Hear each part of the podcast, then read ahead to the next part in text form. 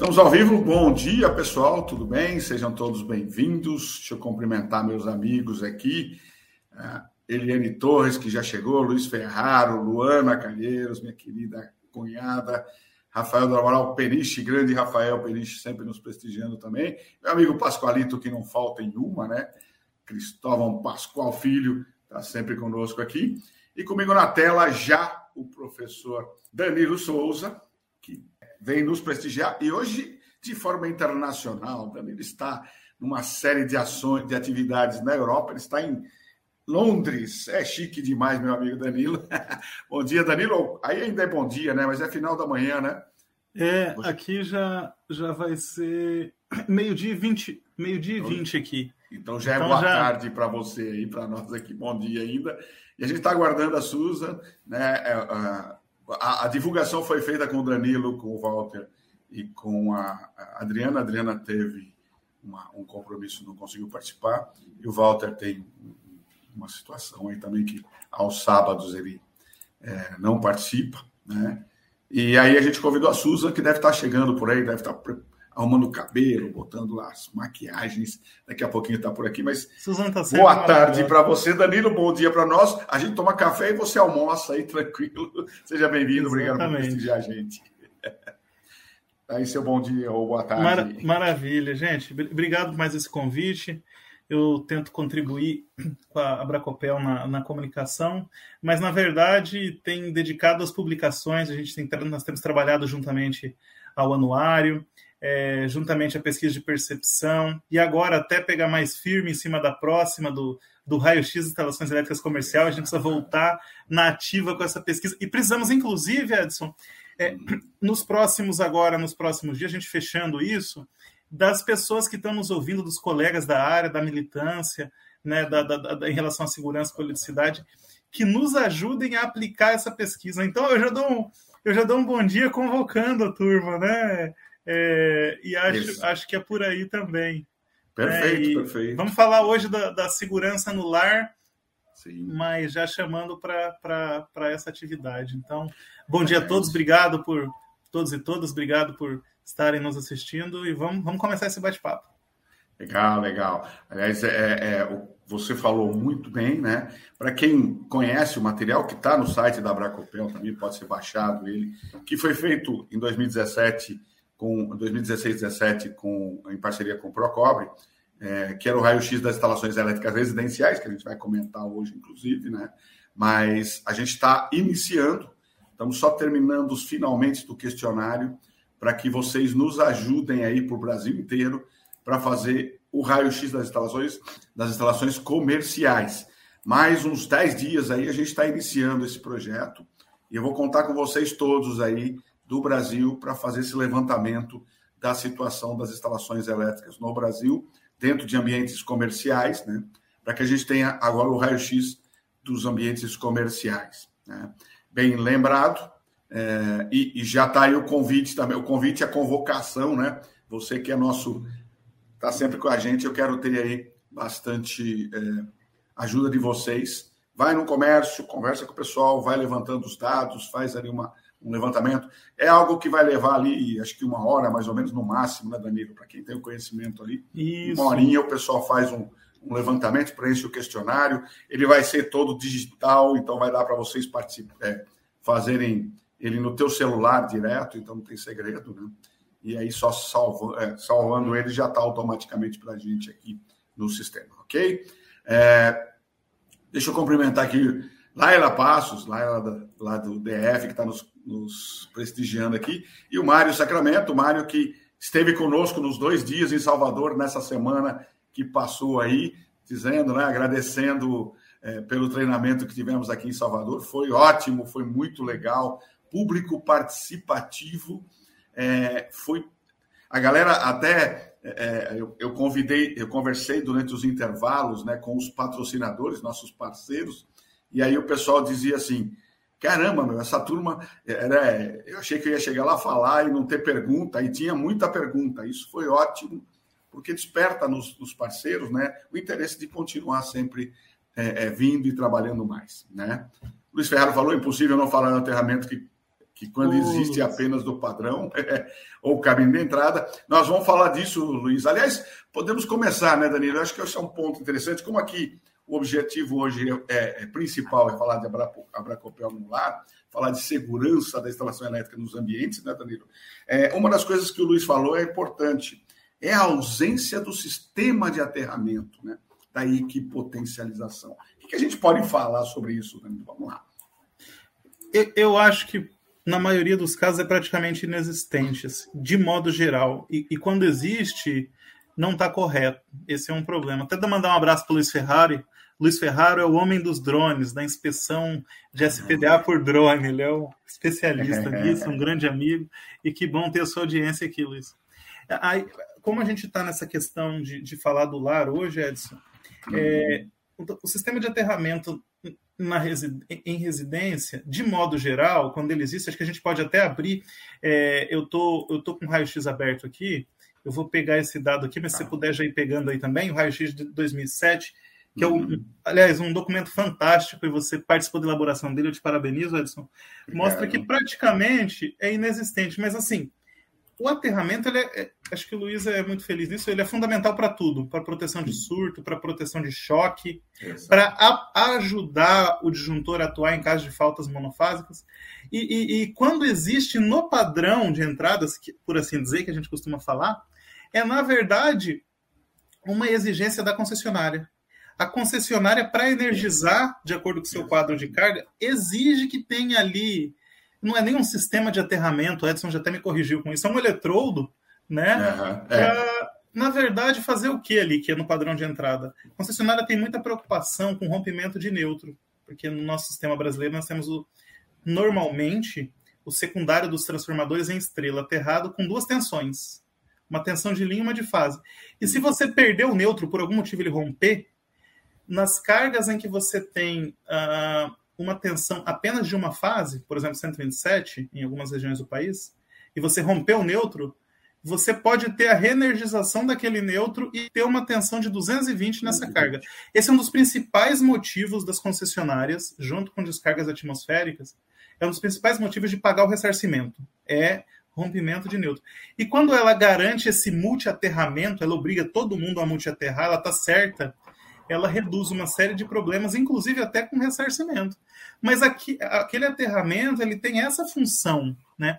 Pela 5410, o que deveria ter sido feito? Além do aterramento lá no ramal de entrada, né, o sistema internamente ele continua um TNC até lá na residência.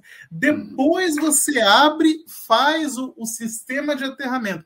Pode ser um anel em volta da edificação, ao mais convencional, a 5410. 10 fala nisso também, mas quem fala bem fortemente é 5419. Então, ali sim é um sistema de aterramento que nem precisa ter haste. O eletrodo pode ser só o cabo. E dali você tem um sistema TNS, né? Que é o que? As massas separadas. Então, ali você tem o condutor verde, aquele condutor de proteção que a gente fala. E desse jeito, como é o correto, nas residências, nós estamos no Abracopel no lar.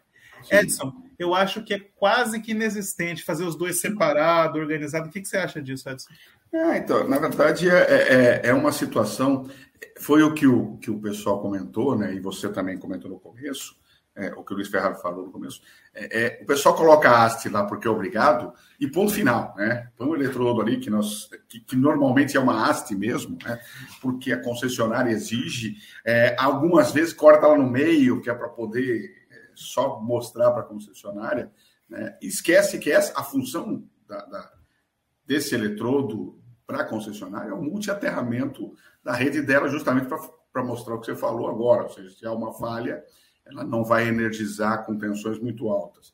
Mas o mundo da equipotencialização, né, que vai diminuir aí, o choque elétrico, vai reduzir os potenciais de choque elétrico, vai acionar o DR na ocorrência de uma fuga para a terra, vai desviar o surto de tensão para a terra, ou seja, todo esse conceito de aterramento, o pessoal ignora, né, Danilo? O pessoal faz ali, pega um fio terra e liga lá naquela haste que ele cortou num determinado dia, ou alguém cortou, ele não tem a mínima noção, e aí faz...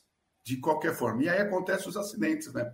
Você mesmo está aí com os dados do anuário, eu estava passando os a informação para a Susan aqui, para ela tentar acessar. Mas o raio-x das instalações residenciais mostra que nós temos aí que 50%, 60% de aterramento no Brasil. A maioria é somente o do padrão, né? Isso, eu acho que é isso.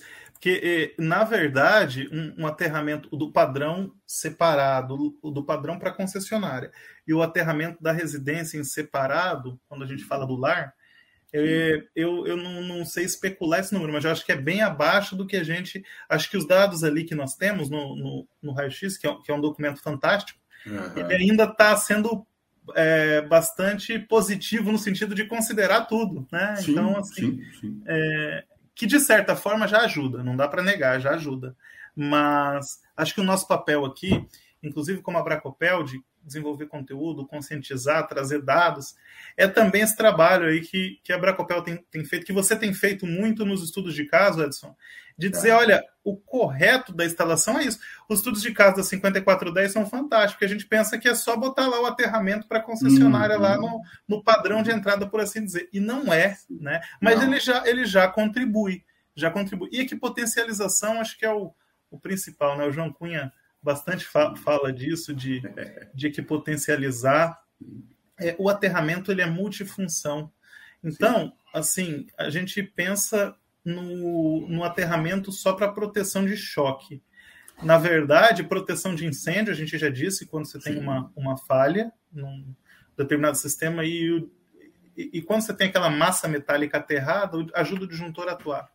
A proteção de surto, que é evitar queima de equipamentos por descarga atmosférica. Mas também é preciso dizer que muitos equipamentos eletrônicos, né? Equipamentos eletrônicos como computador, por exemplo, que são classe 2. O que é classe 2? Explicar para a nossa turma rapidinho, isso está muito melhor explicado aí nas aulas e nos estudos de caso aí da 5410, mas... equipamento classe 2 é aquele que não tem massa metálica na sua envoltória, ou ele tem a dupla isolação. Vou dar o exemplo do computador. O computador, ele basicamente tem dupla isolação. O risco de choque elétrico no computador é menor porque ele tem dupla isolação. Por exemplo, uma geladeira não tem, a massa metálica, a máquina de lavar não tem, né? Então, no caso do computador eletrônico, a rigor ele não precisaria do condutor de proteção para potencializar a massa metálica. Não tem sentido, né? Igual o celular, não tem sentido. Mas, não precisa. Mas no caso do computador, muitos computadores, eles vêm com filtros na fonte para ruídos de modo comum. Então, para correntes harmônicas, para compatibilidade eletromagnética. É uma outra discussão, a gente não precisa entrar nela aqui.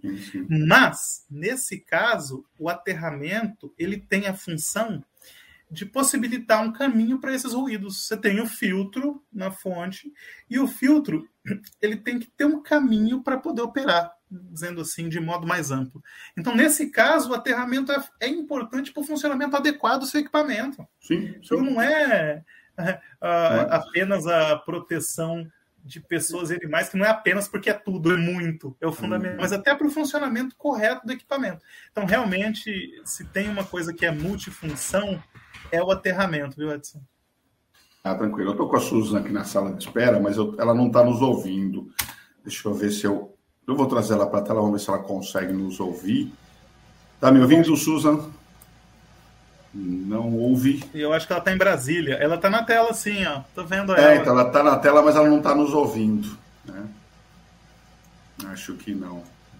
Ah, eu vou tirar ela daqui e a gente vai continuar falando. Deixa eu só ver aqui.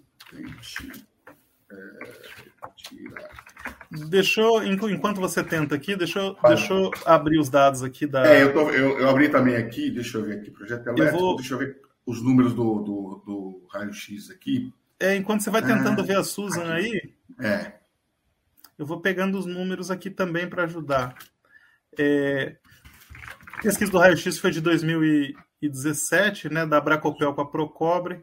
Esse é um documento que eu uso e ele é o Raio-X, né, o overview, o geral da segurança nas instalações elétricas, da qualidade nas instalações elétricas residenciais, né? Esse é um documento muito importante, é dividido por tipo de área, por tipo de construção, quem fez, quem projetou. E para a gente ir nos principais resultados da pesquisa, esse documento está disponível no site da Abracopel. Exato. É só... Lá em estatísticas, só clicar em estatísticas, vocês conseguem baixar. Lá você tem o raio-x, tem a pesquisa de percepção e tem o anuário para vocês baixarem ali.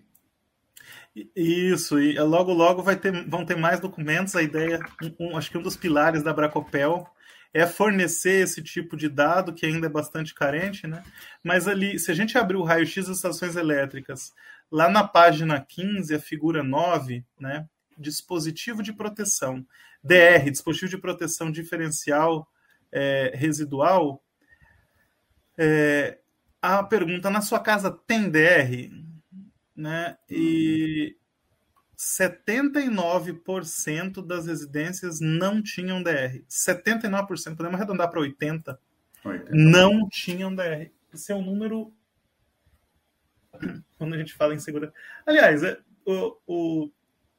até conversando com o Walter, colega da Regional de Mato Grosso, né? Conversando sobre vários assuntos, tem coisa que a gente fala, nossa, mas a gente já falou tanto disso, será que já não massificou demais, né? A gente dá entrevista, a gente escreve textos, fala em aula. É, realmente, sim. Isso também, poxa, o DR não tem jeito. O DR não dá para parar de falar dele, né, Edson? Não, porque não tem jeito. 70% das residências... Deixa eu ver aqui, 80%, porque 79%... 79%. 80% das residências brasileiras à época, e não mudou isso, basicamente. Infelizmente, eu não estou otimista em relação a esse número. Não, e você sabe que você está falando um número, 80% não tem DR. Aí você vai para o anuário estatístico, 200 200 mortes por choque elétrico dentro de casa no ano passado, 230 no ano retrasado, ou seja... É a relação, não tem o que fazer. Né? Ou seja, você não põe DR, morre por choque elétrico. E aí então, vai embora. Eu acho que você foi muito feliz nessa relação causa-efeito, hein, Edson? Muito feliz. Eu acho que é plenamente possível fazer essa relação entre esses dois documentos. Não tem DR e o aumento... Por que é importante dizer isso? Deixa eu explicar para vocês. O DR tem várias funções e várias formas de operar. Mas, basicamente... ele protege muito mais que apenas contra o choque elétrico. Basicamente, quando tem uma corrente de fuga, ele identifica e desliga o circuito. E pode ser mau funcionamento do equipamento, envelhecimento da isolação do equipamento, pode ser problema no cabeamento da instalação, problema na conexão da instalação, podem ser diversos problemas, inclusive um princípio de incêndio. Sim. O princípio de incêndio é uma fuga, por exemplo, numa massa como madeira, uma substância como a madeira, e que são diversas substâncias diferentes para formar esse aglomerado, e é combustível, né? Então, quando começou a circular a corrente, ele identifica a fuga e desliga o circuito. Inclusive, tem sempre o Janilson que fala, né? Usa o DR para identificar problema na instalação, que realmente o DR é uma coisa que denuncia. Então, eu gosto até... O Edson, não quero me apropriar do que o Edson fala, mas... O DR testa a instalação e o eletricista, né, Edson? Opa! Mal eletricista morre medo de DR. Ele foge, ele não quer DR de jeito nenhum, porque ele sabe que vai dar erro, né? Ele começa a disparar o equipamento, ele fica igual um doido procurando. Mas, o que é importante dizer? Eu quero melhorar esse dado porque é uma citação de um artigo. Mais de 96% dos choques elétricos, e é difícil ter um dado brasileiro de agora, é por faltas monofásicas. Então, assim, é muito difícil, Edson, alguém ir lá e tocar nas duas fases ao mesmo tempo. Sim. Ou tocar na fase e no neutro ao mesmo tempo. Exato. Os choques, a maioria deles, não só dentro da residência, é uma falta. É um toque acidental de fase que para a Terra. Por isso o DR é muito eficiente. Sim. Por isso o DR é extremamente eficiente. Né? Então, assim, a gente não pode cansar de falar do DR, porque ele pode salvar vidas, salvar patrimônios, salvar as pessoas de acidentes mais graves, tirando a pessoa do choque elétrico a tempo. Então, ele identifica a corrente muito pequena, 30 miliamperes. Nós temos um patrocinador ou apoiador da Abracopel, né? A ABB, que tem dentre os seus produtos dispositivos residuais que retiram a pessoa do choque elétrico em milissegundos. Então, o dano é muito, muito baixo em caso de choque elétrico e a eficiência é muito alta. Porque, além de tudo isso que eu falei, Edson, eu escrevi um artigo sobre DR, está no site da Bracopel já há bastante tempo, e ainda reduz as fugas de energia que podem causar o encarecimento da conta. Pois é. Seguimos lá. No mesmo caminho ali que você falou, né? Na mesma página, inclusive, se descer um pouquinho, tem lá o possui condutor de proteção. E você vai ver que na pesquisa do raio-x, 48% diziam não ter condutor de proteção. Ou seja, quase metade das residências não tem o condutor de proteção. 90% não tem, ou 80% não tem DR, 50% não tem condutor de proteção, fica difícil a coisa ficar funcionando direito, né, Danilo? E aí o condutor de proteção, como eu disse, não é só, não que isso seja pouco, mas não é só para o DR, né? É para proteção de surto, é para ajudar o disjuntor a operar em caso de falta monofásica, é para equipotencializar, é para possuir, é para operar como caminho para os ruídos de modo comum que os filtros dentro das cargas eletrônicas possuem. Então, os condutores de proteção que estão interligados em um sistema de aterramento, ou deveriam estar, são fundamentais para a operação da instalação elétrica, para uma operação não precária, né? Então, quando as pessoas falam funciona sem, né? Evidente, uma instalação funciona sem, mas não é só funciona sem segurança, não funciona corretamente, né? Essas questões do ressarcimento com as concessionárias, que a gente sempre vê, devido à queima de equipamento, etc., as concessionárias poderiam negar quase todas as solicitações, infelizmente. Por esses dados aí, sabia, Edson?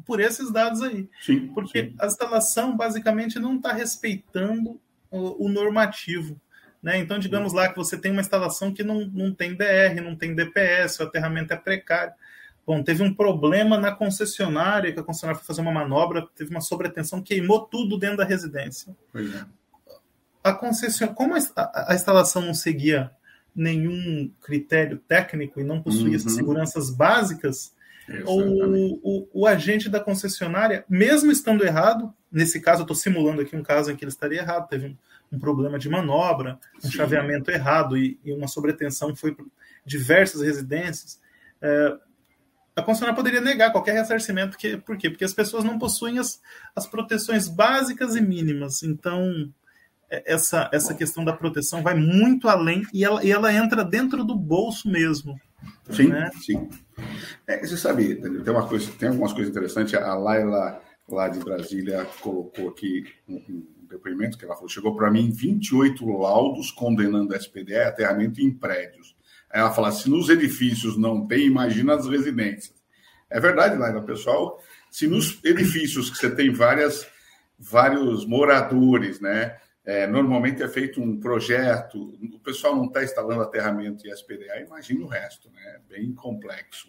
E eu estava falando, você estava falando uma situação, você citou uma situação simulada, e durante o seminário em Salvador, agora essa semana, teve um depoimento justamente sobre isso. O colega foi, eu não lembro quem foi que fez o depoimento, mas o colega foi solicitado a avaliar um problema que teve na casa dele por queima de equipamentos, tudo, junto, né, teoricamente um problema da concessionária, e aí o colega fez o seguinte, né, escuta, deixa eu te perguntar uma coisa, sua instalação elétrica está correta, você tem aterramento, você tem isso, não tenho nada disso, não, é besteira, é bobeira, tudo, ele falou, e você quer cobrar da concessionária, né, o seu ressarcimento de coisa que você não investiu na sua segurança, então...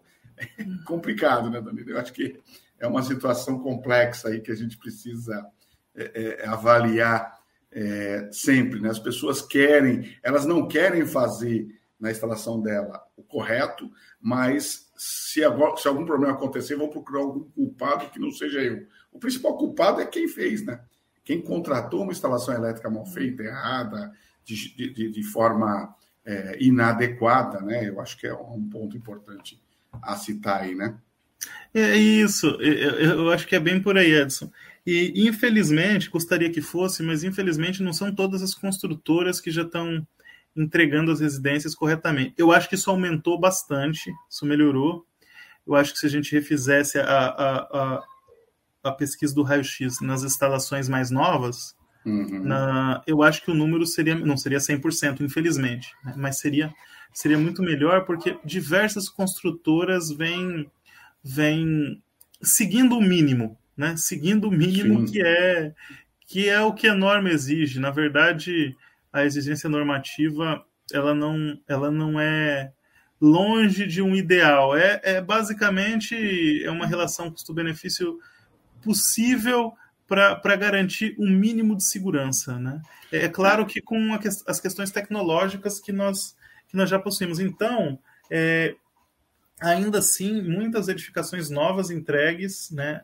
Nós estamos aqui na Bracopel no Lar, não possuem os dispositivos de proteção. E é importante dizer que quem vai assim, fazer o comissionamento, a entrada na edificação, lá na entrega de chaves, seria muito legal a contratação de um profissional para fazer a verificação inicial das instalações, incluindo a elétrica, né? Isso aconteceu em Cuiabá, na minha cidade. Numa entrega, um amigo perguntou sobre e nem era sobre DRDPS, era sobre o ponto mínimo, quantidade mínima de ponto de tomada. Ele falou, olha, não tem tomada. Eu falei, mas a regra assim é essa. Para cada X metros de perímetro, isso, iluminação em relação ao ponto, área, isso deve mudar nas próximas normativas. Mas o ponto de tomada é muito bem definido em sala. Sem VA, para cada X metros, etc. Demonstrei para ele isso, né? E aí ele olhou, realmente não tem, não dá. Então, nós fizemos um documento de solicitação e estava embasado num item da 5410. A construtora teve que adequar a residência dele. Então, isso também tem que valer para o DR, isso também tem que valer para o sistema de aterramento, e isso também tem que valer para o DPS, que nas normas antigas estavam colocadas mais sensíveis, mas nessa última 5410, agora de 2004, com uma pequena correção em 2008, está em revisão agora, a questão do DPS está muito forte lá, né? Sim. Então, esse é um ponto importante, né? O Marco Oliveira, aliás, o Marco fez aniversário essa semana, e parabéns para ele. Ele perguntou uma coisa: como a norma observa as estações de recarga para veículos elétricos quando a proteção dos condomínios em que não foi prevista a demanda para aplicação? Então, Marco, a relação é o seguinte, né? A instalação de recarga de veículo, ela é uma carga a mais na instalação elétrica baseada na 5410. Como você está instalando mais cargas, você precisa revisar a instalação elétrica, você precisa revisar toda a proteção e precisa revisar, inclusive, se o que você está colocando de carga, a concessionária permite, né? Não é simplesmente chegar lá, plantar carregadores, 5, 6, 7 carregadores, ligar na tomada e ponto final. Você tem uma responsabilidade. Então, todos os projetos para recarga de veículo, apesar de ter já uma norma que foi publicada ou está sendo publicada em breve. Tinha um GT sobre isso. Eu não tenho certeza se já foi para consulta. Então, se não foi, está indo. Se não foi, está indo. Já boa, Edson, bem lembrado. Porque eu também acompanhei. Esse GT eu não participei, mas acompanhei. Teve o GT de canteiro de obra, que já foi publicado. Teve esse de veículos elétricos. Tem um de mobiliário, instalações elétricas em mobiliário, né?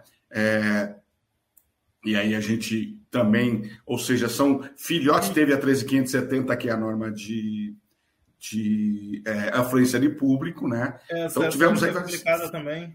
Isso, então, a 5410 está demorando milênios para sair, mas as pequenas filhas estão saindo. As filhas estão saindo para complementar. Então, tem isso, Marco, exatamente a situação. Ele está falando aqui, um wallbox aqui tem potência de 7,2 kW. Você imagina o seguinte, se tiver 10 carregadores, você está colocando 72 kW na sua instalação elétrica, né? Que vai ficar ligado, você está colocando um chuveiro elétrico de alta potência que vai ficar ligado horas, não é ligado 10, 15 minutinhos ali. Então, isso é um ponto importante, ou seja, a instalação elétrica ela precisa ser pensada, né? Não é simplesmente ir lá, juntar um monte de fio, ligar na tomada e ponto final, né, Danilo? Exatamente. E aí nós estamos falando dos equipamentos básicos de uma instalação. Nós falamos de equipamento como DR, nós já falamos de disjuntor, nós falamos de aterramento, que eu queria entrar agora, eu queria chamar você para essa provocação. Como é que nós vamos fazer com os Benjamins, os T's e as extensões fora de norma, hein, Edson?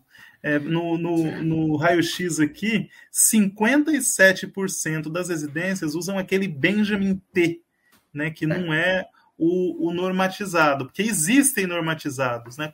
Como explicar para o nosso telespectador que está assistindo isso, que é possível existir, é possível ter uma extensão normatizada e você, de um ponto de tomada, você tem alguns para cargas eletrônicas leves, como televisão, como o computador ou o celular.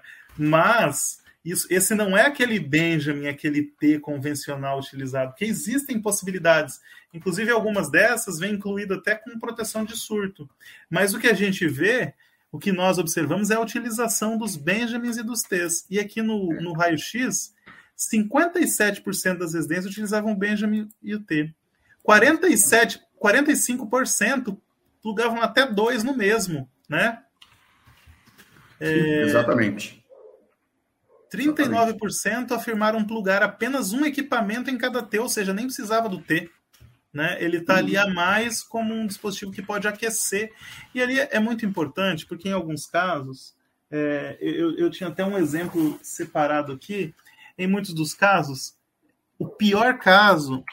Se é que dá para elencar um pior, eu diria que a utilização de Benjamins ela é complicada por vários N motivos. Eu vou elencar 2 que eu considero principais, né?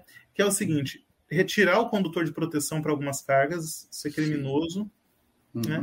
Mas também utilizar para redução de seção, cargas que podem chegar a 20 amperes, como um secador de cabelo, um forno elétrico, e você utilizar para redução de seção para 1 de 10 e você criar ali um ponto de sobreaquecimento, que eu nem vou falar que você vai estar queimando energia, porque eu estou preocupada com incêndio.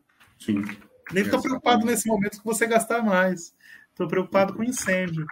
Então, esses adaptadores são extremamente problemáticos. E aí já é uma questão, Edson, que não adianta a instalação estar perfeitamente realizada. É o ciclo de vida todo, Edson. Desde a construção, que pode ter vários problemas, tem até um trabalho no final, eu gostaria de falar sobre ele em 5 minutos. Sim. A proteção depois de construído, ou seja, tudo tem que ter os equipamentos DR, disjuntor, DPS, tudo.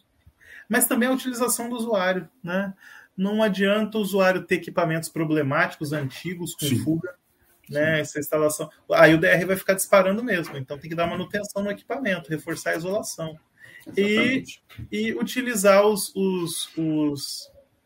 Benjamins e os T's, né? E assim, já tiveram diversos laudos de perícia citando como origem do incêndio, causador do incêndio de origem elétrica, esses Benjamins em aparelhos condicionadores de ar, que é o que você acabou de citar, que é uma potência considerável no determinado tempo, eles ficam ali e criam uma série de problemas, né? Podendo um condicionador de ar pode estar perto de uma cortina, que é o material combustível ali, a conexão. Então você tem altas correntes, uma conexão mal feita que pode ter centelhamento ou o próprio material causou um incêndio de origem elétrica. Você tem exemplos de utilização de Benjamin que ocasionaram acidentes, Edson? Então, você falou de Benjamin que, sim, tem algumas situações que chegam para nós que foram sobrecargas, né, que esquentaram, que aqueceram Benjamin, ou T, como depende da região do Brasil o pessoal chama, e aí ele foi derretendo e iniciou um incêndio, porque estava próximo ali da condição. Agora a Susan está aqui. Bom dia a todos, né? Eu acho que é porque eu duas vezes, né? Eu já desliguei, eu já tirei você do outro que estava no celular, então estamos agora só você. Obrigado por estar aqui. Desculpa, né, todo esse transtorno, mas deu certo. Eu que peço desculpa a vocês. Eu estava aqui. Consegui ouvir, mas não conseguia participar. Primeiro eu estava te vendo, nós estávamos te ouvindo, mas você não nos ouvia. Agora, depois da segunda, você entrou, você ouvia a gente, mas a gente não ouvia você. Mas então, deu certo, isso é importante aqui, né? A gente estava conversando, eu e o Danilo, a gente estava conversando aqui um pouquinho, né, sobre as situações no lar, né? A gente estava falando de instalações elétricas, mas é importante também a gente comentar sobre as condições de segurança, né, Suzana? As condições de segurança dentro do ambiente também. Tem muita situação, não só do profissional que vai trabalhar, mas sim dos profissionais que também, das pessoas que utilizam instalação elétrica, né? Você que é dessa área de segurança do trabalho aí, quer comentar alguma coisa, quer falar alguma coisa sobre esse mundo aí, fique à vontade. E, aliás, Deus dê as boas-vindas para o pessoal, né? Acabou também chegando à tarde. Bom, primeiramente eu gostaria de dar boas-vindas a todos, né? É um prazer estar com vocês, participando desse bate-papo. É sempre muito, muito informativo, né? E é prazeroso estar com vocês. Legal. Bom, eu gostaria de comentar sobre os índices de acidentes que, na verdade, recentemente a Abracopel lançou a última versão do anuário estatístico, né? E Mato Grosso ficou em quarto, se não me fala a memória, em número de acidentes com vítimas, né? Com vítimas, ou estou enganado? Fatais, então, exatamente. Assim, um pouco sobre isso, o que aconteceu com o nosso estado? Por que isso? Por quê? Pois é, o Danilo também pode me ajudar, mas nós tivemos aí um certo aumento de acidentes na região do Mato Grosso, né? Na verdade, nós tivemos um aumento em relação a 2020, pouca coisa, no geral. Nós tivemos uma redução de acidentes na Bahia, que sempre foi o líder nacional, né? Mas esse ano ficou em terceiro, o ano 2021 ficou em terceiro lugar, até a gente comentou isso e torceu para que isso seja uma constante, ou seja, que a Bahia comece a diminuir os acidentes, mas também tivemos um aumento em Pernambuco e São Paulo. São Paulo hoje lidera com o número de acidentes absolutos e, como você falou, o Mato Grosso ficou ali entre quarto e quinto colocado em acidentes fatais com choque elétrico. Se não me engano é isso, né? O Danilo sabe bem os números ali, ele vai...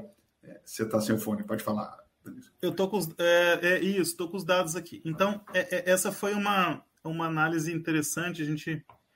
Nós, no anuário passado, não tínhamos feito ainda, né? Nós estamos num processo de tentar aumentar a discussão do anuário. Isso foi uma novidade que nós trouxemos, que nós podemos falar em taxa, que, na verdade, essa análise é interessante, porque quando a gente olha em números absolutos, acho que, na maioria das vezes, São Paulo ganha, a Bahia também já teve elevados números. Só que os números absolutos, eles não falam tanto, né? Porque é evidente que um local maior vai ter mais acidentes, né? Eu sempre falo que o número absoluto engana a gente, né? Sempre. Eu lembro da pesquisa sobre violência. Se você botar... Quais são as cidades que você acha que é mais violenta no Brasil? As pessoas vão responder Rio de Janeiro e São Paulo, por dois motivos. São Paulo porque tem muita gente, então aparece muito dado, e Rio de Janeiro porque é muito noticiado, porque a mídia está lá. E elas estão longe de ser as cidades mais violentas do Brasil, pelo mapa da violência. Então, no caso do choque, é bem o que a Suzana falou, mas o Mato Grosso hoje está em terceiro e subindo, tá? Em 2019, esse é um ranking... o Estelito me chamou a atenção no LinkedIn, que ele falou, do jeito que você está colocando, dá a impressão que é uma coisa boa. Eu falei, não é, tá aqui, não contrário. É uma coisa boa. A chamada de atenção dele foi boa. Em 2019, Mato Grosso estava em quinto. Sim. E aí, infelizmente, nós queríamos que todo mundo reduzisse, mas infelizmente subiu em 2020 para terceiro. E hoje Mato Grosso subiu para quarto, né? E hoje Mato Grosso subiu para terceiro. Então, quais são estados com maior taxa de acidente, índice de acidente por morte por choque elétrico? Acre, Rondônia... por população, né? Isso, na base da população. Não é por quantidade, porque São Paulo vai ter mais. Tem mais gente. Sim. Acre é o maior, Rondônia... Mato Grosso, Piauí, Alagoas, e aí vai descendo. Região, a região que é a que tem mais morte por choque elétrico ainda é a região, proporcionalmente, a região norte. Ainda é a região norte. Sim. Então... porque ela tem muito acidente e tem a população muito menor.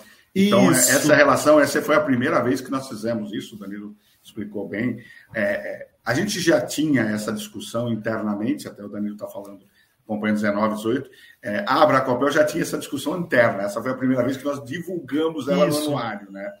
Há 3 anos a gente faz esse acompanhamento para poder entender essa relação, né? Porque quando eu falei, Bahia por 3 anos foi, 3 anos consecutivos, 18, 19 e 20, foi o líder em números absolutos, né?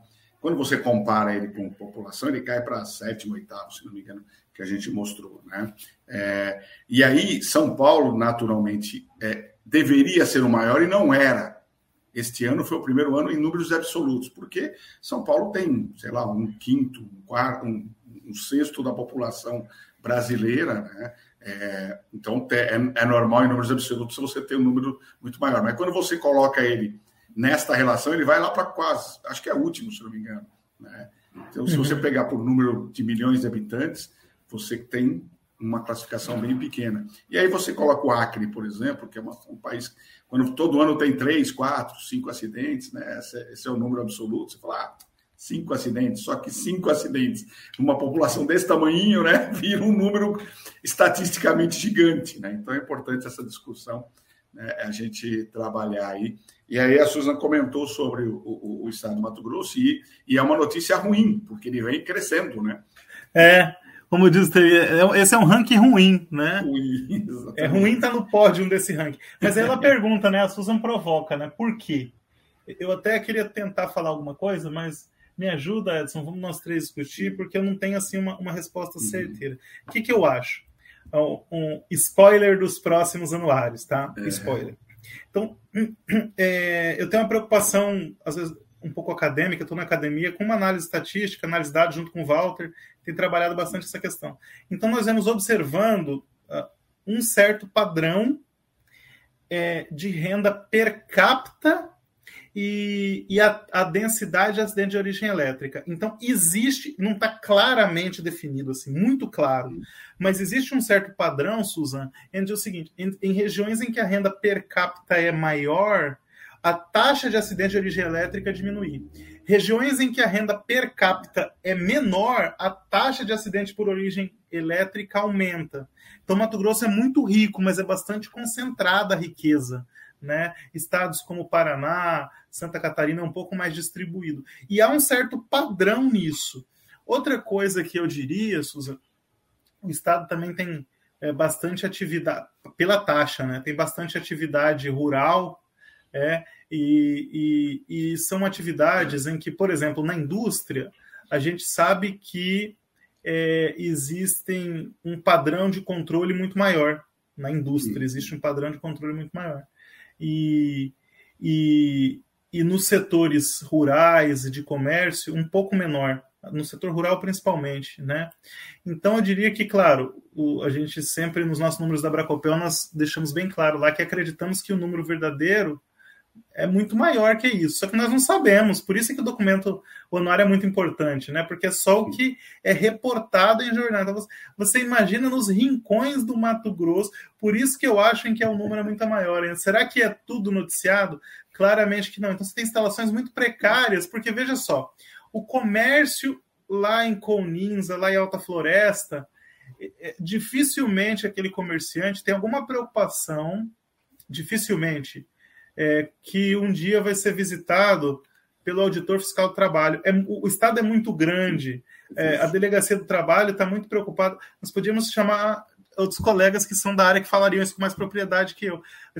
Os auditores estão muito mais preocupados com relações, por exemplo, como trabalho escravo, explorações, do que, por exemplo, observar se está sendo cumprido NR10, NR12. É um quadro limitado que tem que preocupar com diversas coisas e acaba tendo que escolher. Já conversei com colegas que trabalham na Delegacia do Trabalho, que vem trazendo essa abordagem, né? O que mais, Edson, que a gente pode apontar que esses estados estão muito acima? Então, você falou uma coisa interessante, e é exatamente isso, ou seja, os números eles não são os verdadeiros. Nós da Abracopel, a gente tem uma... Desde que a gente começou a captar esses números, a gente tirou um número mágico que a gente acha que esses números é só um terço dos números totais de acidentes, talvez um pouco maior. Nós apresentamos um trabalho esse ano, né, no ESW, eu e o Danilo, recentemente, e a gente tentou fazer uma comparação com os números de acidentes nos Estados Unidos, alguma coisa na Alemanha, mas os números são muito difíceis de captar. Tanto eu falei isso durante o evento lá em Salvador, que o único lugar que tem números que você possa consultar é os dados da Abracopel, porque se você pega nos Estados Unidos, você tem alguns números de acidentes com trabalhadores e mais incêndios gerados lá, computados pelo bombeiro, e ponto final, você não consegue mais dados, né? Na Alemanha, nós conseguimos números de incêndios também, mas o da Abracopel ele traz detalhes, né?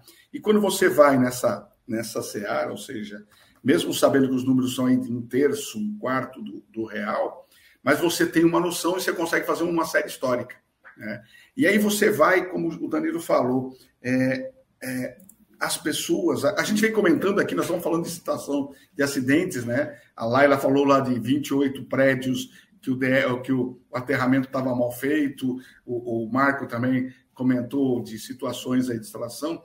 A gente sabe que as pessoas não dão a mínima bola para a instalação elétrica, né? Infelizmente, essa é uma realidade. E esses acidentes... Eles acontecem de várias maneiras, Susan. Acontecem por conta do descaso, dos profissionais de má qualidade, do uso, né? Nós já vimos aqui, trouxemos o Maurício, o Enio aqui para bater papo com vocês, dos condutores de má qualidade. E o Mato Grosso fez um trabalho muito grande aí também de tentar diminuir essa distribuição de condutores de má qualidade, né? Aí você junta tudo isso num crescimento, né, relativamente grande. Aí, o Brasil, nos últimos anos, investiu muito no agronegócio, e a região do Mato Grosso é uma das regiões que cresce também. Então, o pessoal começa a construir ou reformar, mas não leva em consideração as normalizações, os detalhes todos. Então, aí você tem o resultado disso, que é fazer as coisas... de qualquer jeito ou sem qualidade, tendo um resultado final aí como um acidente. Então, eu acho que esse é um caminho, Suzana. É uma percepção nossa, né? Aí. Com certeza, esse não é um ranking do qual podemos orgulhar, né? Não. Porque, conforme o Danilo colocou, a gente está subindo cada vez mais, né? Se éramos quinto, fomos para o quarto, fomos para o terceiro, isso... Exatamente. Esperamos que volte para a oitava agora, em 2022, tá? Mas é exatamente nesse ponto que eu queria chegar. Por exemplo, nós, enquanto a Abracopel, uma associação de conscientização, o que podemos fazer para que isso melhore? Então, aí a pergunta boa, né? Aí você deu a chance para nós falar. Eu vou pegar um gancho, inclusive, que o Jefferson fez um comentário aqui no caminho, ele falou: na segurança em residências voltaram para a energia elétrica, acho que deveria ter introdução de riscos elétricos nas escolas, só mudando a cultura da população. Jefferson me deu gancho, né? Deu gancho para a gente falar do concurso nacional de redação, desenho e vídeo, que é um trabalho que a gente tem, é um dos projetos que a Abracopel tem, que incentiva a garotada de escolas públicas e privadas a participarem deste projeto, desenvolver desenho de 6 a 10 anos, redação de 11 a 15 anos e vídeo de 16 a 18 anos, com o tema segurança e conectividade.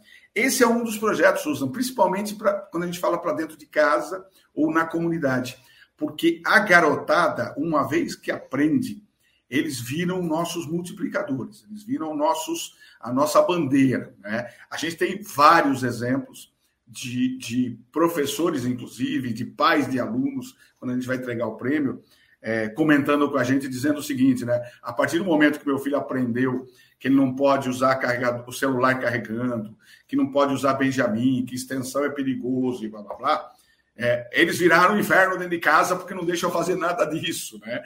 Então, é isso que a gente tem. Então, esse é um dos projetos que nós temos e que precisa ser difundido nacionalmente, né? Mato Grosso teve uma classificada, acho que segundo lugar, se não me engano, né? O Danilo depois pode confirmar, e esse ano a gente quer muita gente participando, crianças e adolescentes aí. Essa é uma forma de chegar nos pais e na comunidade. Aí nós temos os seminários, nós estaremos aí dia 10 e 11 de junho, 11 e 12, deixa eu ver aqui, dia 8 e 9 de junho, nós estaremos em Cuiabá com um seminário técnico de atualização profissional. Então, galera de Cuiabá aí que está nos assistindo aí já pode entrar no site lá e já garantir sua inscrição, né? A gente vai estar fazendo um seminário de 2 dias, o mesmo que a gente teve agora em Salvador. E tem muito material, Suzana, na nossa Universidade Abracopel. Entrar no site da Abracopel, abracopel.org.br, Universidade Abracopel, tem muito material. É a conscientização, é a mudança de cultura, como o Jefferson falou. Eu acho que é um caminho, né, Dani, se quiser complementar. Com certeza, eu estava provocando mesmo. E o próprio Café com a Abracopel é uma ferramenta de divulgação que a gente tem periodicamente, né? Sim. Quinzenalmente, ou seja, sábado sim, sábado não, nós estamos aqui tomando esse café e batendo esse papo de forma sempre descontraída, né? Não tem roteiro, até o Danilo me mandou, a Susan, você também, né? O que nós vamos falar? Eu falei, não, vamos batendo papo, vamos tomando café e batendo papo e vai saindo, sai coisas ótimas, saiu muita coisa boa participando aqui, né? O Marco está sempre com a gente, o Mário Sacramento aqui que teve lá, aliás, o Mário... Durante todo o evento lá em Salvador, ele dizia assim, não esquece de falar no Café com a Abracopel, eu sou o Ferreiro, está aqui participando, e a gente comentou e trouxe esse papo, falamos com ele, legal, né? O Luiz Carlos também está sempre com a gente, participando, o Pascoal, a Eliane Torres, que é nossa abracopelense lá de Pernambuco, que é professora, que cuida do concurso de redação, que é professora e traz a galera dela para os eventos do concurso. Então, tem muita atividade, inclusive virtual, né? Como esse café que a gente faz. Tem uma outra ação, que essa é nova, e pouca gente sabe, que a gente ainda nem divulgou muito, mas toda segunda-feira, às 7h07 da manhã, horário de Brasília, eu faço uma live ao vivo pelo Instagram da Abracopel, comentando os acidentes da semana anterior. A gente recebe muito notícia de acidente, né? Então, é uma outra ferramenta, porque ali a gente bate um papo, a gente fala... O projeto chama Mitos ou Verdades, o porquê aconteceu, né? E a gente pega um acidente e comenta o motivo ou como poderiam ter evitado. Então, tem aí várias ferramentas, Susan, que a gente traz para falar. E aí os documentos, né? O Danilo falou do anuário, a pesquisa de percepção, que é importante, o raio-x... Vem o outro raio-x, vem mais uma pesquisa de percepção ainda esse ano, que é essa que nós fizemos com o pessoal que trabalha na indústria, o pessoal que é profissional, nós vamos fazer uma com a população, então tem muita coisa aí. Quer complementar alguma coisa, Danilo? Olha, eu acho que é bem por aí mesmo, acho que a gente tem trabalhado na divulgação, eu tenho... tentado centrar os esforços, foi desde o começo conversado com o Edson, nessa questão da documentação. Nós estamos nos eventos, estivemos na Flórida, nos Estados Unidos, apresentando esse trabalho, e temos um trabalho já para o ICLP agora na África do Sul, no final do ano, para falar das mortes no Brasil. E quando a gente coloca esses números... a gente demonstra a importância deles para a sociedade, né? Que o ideal é que eles não existissem, né? E por que é que muitas vezes quando a gente fala em proporção, nós vemos os elevados números de acidentes por mortes, acidentes de origem elétrica que resultam em mortes, no caso da Índia, por exemplo, mas quando nós vamos comparar, é claro, lá tem 5 Brasis lá dentro, mas a nossa proporção aqui é maior. Aqui é um problema maior que lá. Né? Então, eu acho importante esse trabalho que eu tento contribuir também, acho que é por isso, inclusive, que eu dedico uma parte do meu tempo para isso, que é porque é o seguinte, Suzane, a gente tem dados para elaborar e modelar políticas públicas para fazer isso. Quer dizer, olha, vamos acelerar. Já tem a NBR 5410, e está muito claro isso. Sim. Mas a lei do DR está engavetada, se eu não me engano, até hoje, né? Tá. Ele passou pelo Congresso, foi para o Senado e está parado no Senado já há alguns anos, que seria uma lei obrigando todo mundo a instalar o DR, né? Na verdade, a lei acabou mudando um pouquinho, seria dispositivos que evitem choque, mas o que nós conhecemos hoje só o DR é esse cara. Então, é uma forma interessante. Meus queridos, o café passa voando, né? Não sei se vocês perceberam, mas nós já estamos a 1 hora e é normalmente nosso prazo. A Susan chegou um pouquinho depois do café, mas já tomou um pouquinho, pegou o cafezinho no final ali. E eu gostaria de deixar aberto para a gente fazer uma rodada final aí de recado para o pessoal. Então, eu vou começar com a Susan, que trouxe aí, abrilhantou, né? A gente ia conversar muito mais. Nós vamos ter outras oportunidades, né? A gente faz uma rodada com todas as regionais aí e estaremos juntos numa outra situação aí, Susan. Mas deixa aí o teu recado final com a galera. Edson e Danilo, foi um prazer estar aqui batendo esse papo com vocês. E com certeza a gente vai ter oportunidade de discutir mais no nosso seminário, que vai ter aqui em Cuiabá, de 2 dias, né? Aonde vamos tentar colocar o máximo de pessoas possível para ser multiplicadoras de tudo que a gente colocou aqui, né? Na residência, no ambiente de trabalho, nas instituições de ensino. E é isso. Desejo a todos um excelente fim de semana e logo estaremos reunidos. Um abraço. Certamente estaremos juntos. O evento vai acontecer lá no auditório do CREA, em Cuiabá. Lá. Já está no site. Eu acho que a partir de segunda-feira já vai estar o link, inclusive, para vocês se inscreverem. Eu vou tentar fazer hoje, mas se eu não conseguir, o pessoal faz na segunda-feira. Já vai estar disponível para vocês se inscreverem e garantir a vaga de vocês. Lembrando que as vagas são limitadas lá, porque espaço é limitado. Né? Aliás, todos os lugares são, mas a gente tem um espaço bom, mas limitado, então quem é da região já garanta a sua vaga. Tá? Nós teremos várias atividades até acontecer online, né? Até acontecer esse evento lá em Cuiabá, mas é importante. Está aqui nosso amigo João Oliva, mandando abraço para a Susan, mandando abraço para o Danilo, que está sempre nos prestigiando, né? E também para o Pascoalzinho, que é amigão dele lá, né? E, Danilo, deixa aberto para você aí. Obrigado, Edson. Obrigado, Susan. Aproveitar, né? Nossa ideia aqui foi falar mesmo da segurança no lar. Acho que nós falamos de vários itens que são fundamentais, trouxemos os números.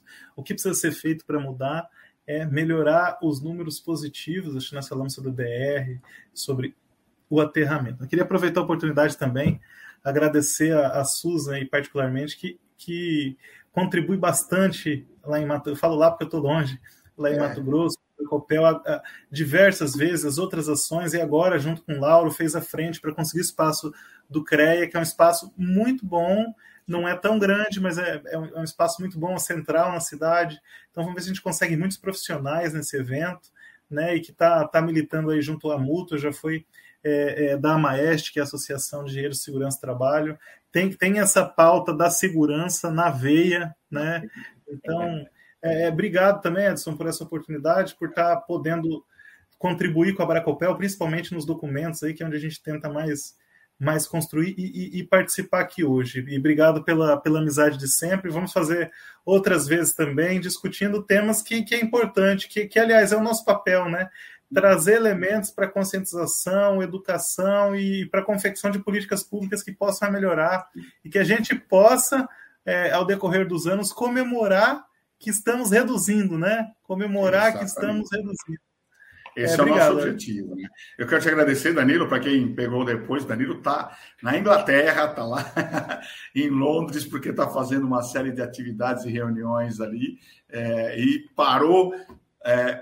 Nós estamos tomando café, ele vai almoçar agora, que já está na hora do almoço, né? Você está em Cuiabá, Suzão? O Danilo falou que você estava em Brasília. Não, eu estou em Cuiabá. Está em Cuiabá. A Susan também anda aí, mais que notícia ruim, né? Para cima e para baixo, aí está sempre andando. Mas legal, pessoal, foi um prazer estar com vocês.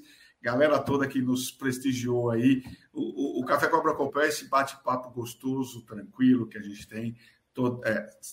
Sábado sim, sábado não, né? E traz sempre baseado em informações. Então, a gente agradece a vocês que estiveram conosco.